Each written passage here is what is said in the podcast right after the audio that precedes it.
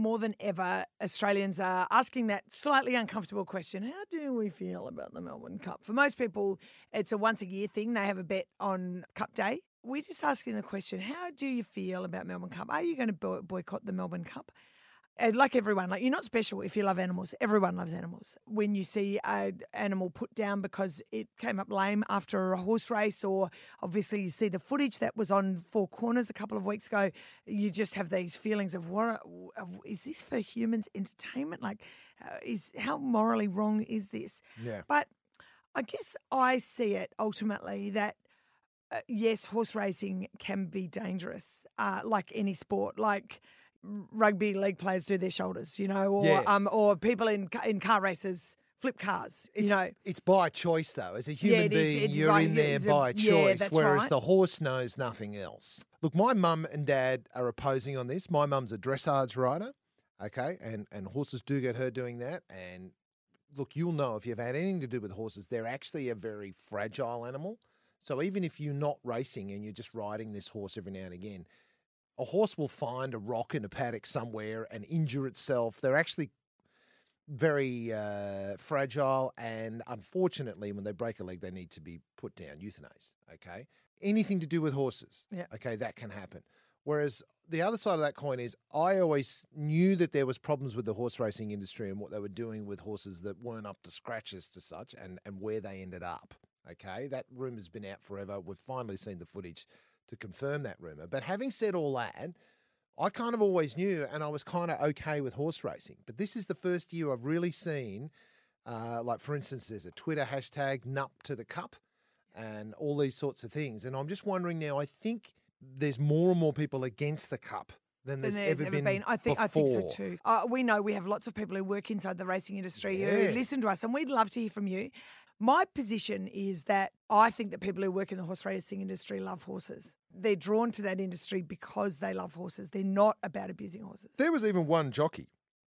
She saw her own horse on that special, Yeah. and Yeah. and she didn't even know that Yeah. that horse had gone on to live that. She thought her the horse that she rode and quite successfully has gone on to a nice, To happy paddock, yeah. retirement somewhere. Naomi's called us from Caloundra. What do you say? You're going to say nup to the cup? No, I'm not.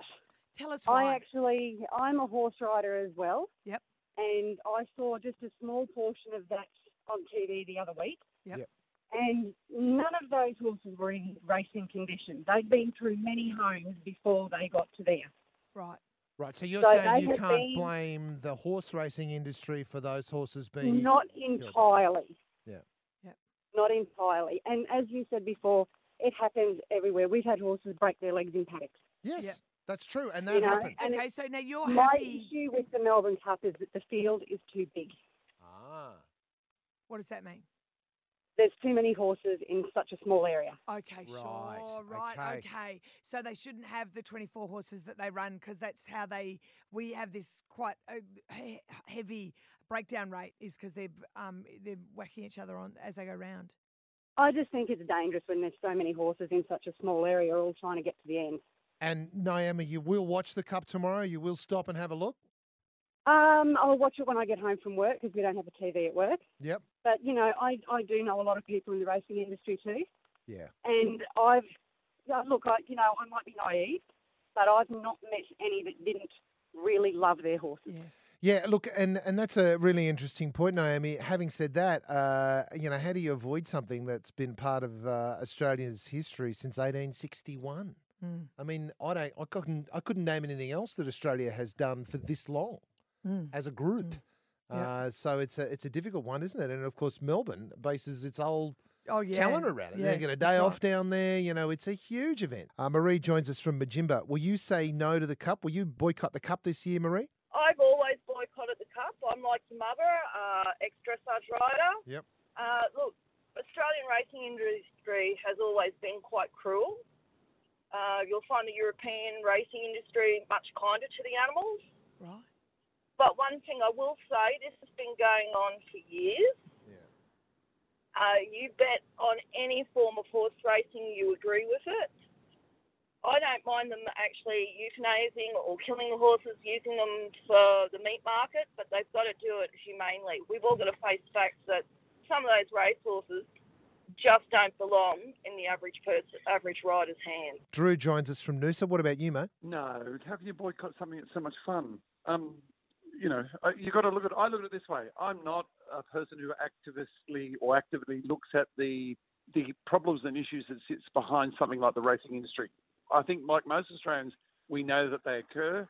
I would like to see Australia as a racing industry fix some of the problems, you know, address them properly and address them um, in, in, in formal ways so that they improve the system. But just boycotting and cutting out stuff that has been in our society for a long, long, long time, what do we then replace it with? And how does our society swing as a nation? What do they start betting on next? What do they what do they invent to bet on? What what goes on black market or underground? Do you know what I mean? That that's the other problem is there's a real chance you can drive this underground, much like so many other you know risque kind of Yeah, I mean, sports and Mark, e- humans events. will humans will bet on two cockroaches going up a wall. Yeah, yeah. You know, so I think it's in the nature of gambling and betting and competition and race and so forth. The fact we use animals, yes, uh, we always have. Can we humanely improve the treatment and the sport? I suppose we can. I'm not an expert. But at the end of the day, just boycotting and things and cutting things out of society and telling everyone that they're bad and you're evil for enjoying it, I don't think it's the right way to go. I think, you know, to able to do it, to change it, is to do it slowly and pragmatically and look at it effectively, not just boycott everything. Yeah, look, I think the trick is here to, I mean, self regulation is a problem, has been around since Yeah. the 90s, and it's not the only industry that has problems with self regulation. And I, I think that is the problem. We need outside inspectors to sort of monitor where all this is going, who's up to what. Blah blah blah, and I know that sounds like more government regulation. Well, we're at the point. I d- d- It we're at- doesn't sound good to me at all. no, but we're at the point now where we're going to lose the industry, Yeah. where they'll just Yeah. shut things down, Yeah. and you don't want that.